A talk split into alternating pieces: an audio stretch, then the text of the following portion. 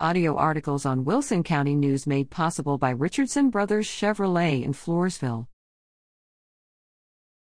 Help place Memorial Day flags at Fort Sam Houston Cemetery.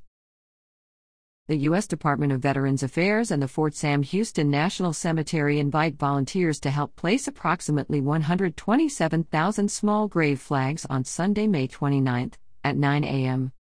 Provided by Flags for Fallen Vets, FFFV, the flags will be on display through Memorial Day on May 30th. Visitors may place flags on grave sites at any time, but for this particular event, volunteers must register with FFFV to obtain flags. To participate, register at Instructions for Flag Protocol, and volunteer arrival times on May 29th can be found at flagsforfallenvets.com under Fort Sam Houston. For more information about volunteering, contact Flags for Fallen Veterans Coordinator Russell Cummings at 518 391 9837.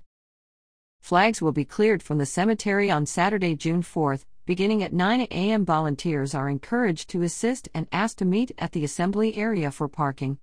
For more information, call 800 535 1117 or visit www.cem.va.gov.